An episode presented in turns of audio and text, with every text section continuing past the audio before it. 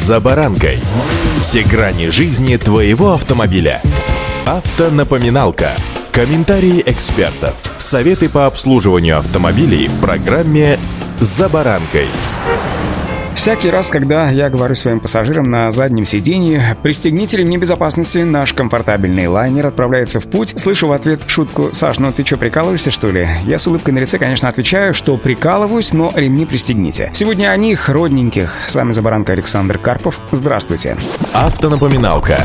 Итак, с началом лета ужесточены штрафы для владельцев транспортных средств с поврежденными или отсутствующими ремнями безопасности. Так, на ремне безопасности теперь не должно быть видимых надрывов. Важно, чтобы они вытягивались из катушки и обратно втягивались самостоятельно, без труда. А замок фиксировал язычок лямки или выбрасывал его после нажатия на кнопку замыкающего устройства. Очередная чушь, скажут те, кто привык и сам ездить непристегнутым, да и пассажиров своих не заставляет этого делать. Однако система пассивной защиты водителя и пассажиров неоднократно спасала человеческие жизни при участии автомобиля в ДТП. Существует расхожее мнение о том, что пассажиры, находящиеся на заднем сидении, пристегиваться якобы не должны. Но, например, в автомобилях такси. Это не соответствует действительности. Действие пункта два один два правил дорожного движения распространяется на всех лиц, находящихся в салоне движущейся машины, поэтому протокол будет составлен на каждого пассажира. Задний ряд сидений удален от передних подушек безопасности. Защита обеспечивается в данном случае только спинкой впереди стоящего сидения, ну и, разумеется, тем самым ремнем безопасности, о котором мы сегодня говорим. Во многих случаях не пристегнут задний пассажир на трассе при ДТП вылетает в лобовое стекло и начинает получать травмы еще внутри салона, а корпус машины.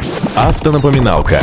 Хочу обратить ваше внимание, что в законе обозначены ситуации, когда санкции не вводятся. Например, если транспортное средство не оборудовано креплениями для ремней безопасности. В данном случае можно совершенно законно ездить и не пристегиваться. Уточню, что автомобиль должен конструктивно не иметь ни ремней безопасности, ни заводских фиксаторов, то есть специальных приварных гаек. Если же в конструкции такая система безопасности заложена, но затем устранена владельцем транспортного средства, к примеру, владелец срезал ремни с креплений на заднем сиденье, то ему будет выписан штраф. Что же касается автомобилей, которые имеют индульгенцию на необязательное пристегивание пассажиров, то, например, на многих автомобилях советских времен ремнями безопасности оснащались далеко не все посадочные места, на том же УАЗе четыреста шестьдесят девять или пятьсот двенадцать. Все это было настолько упрощено, что в начальных модификациях и комплектациях с тканевым тентом ремней безопасности не было самого завода. Такая же история складывается и с не менее легендарной «Волгой двадцать один», где даже передние ремни безопасности не предусматривались ввиду использования массивного переднего дивана. То же касается и других ретро-автомобилей даже иностранного производства. Отсюда вывод: даже если в вашем автомобиле отсутствуют ремни безопасности, ищите под сиденьями и на внутренних стенках заводские крепления. И даже если их нет, подстрахуйтесь документом о том, что ремни безопасности не предусмотрены заводом-изготовителем данной модели. Но если соответствующие крепления под ремни все-таки обнаружились, придется приобрести за свой счет комплект и доустановить в сервисе. И воспримите ремни безопасности как дополнительную защиту вас на дороге. Они спасли миллионы человеческих жизней. Я искренне надеюсь, что вам никогда не придется испытать на себе работу данных ремней в действии, но лучше пусть он будет пристегнут.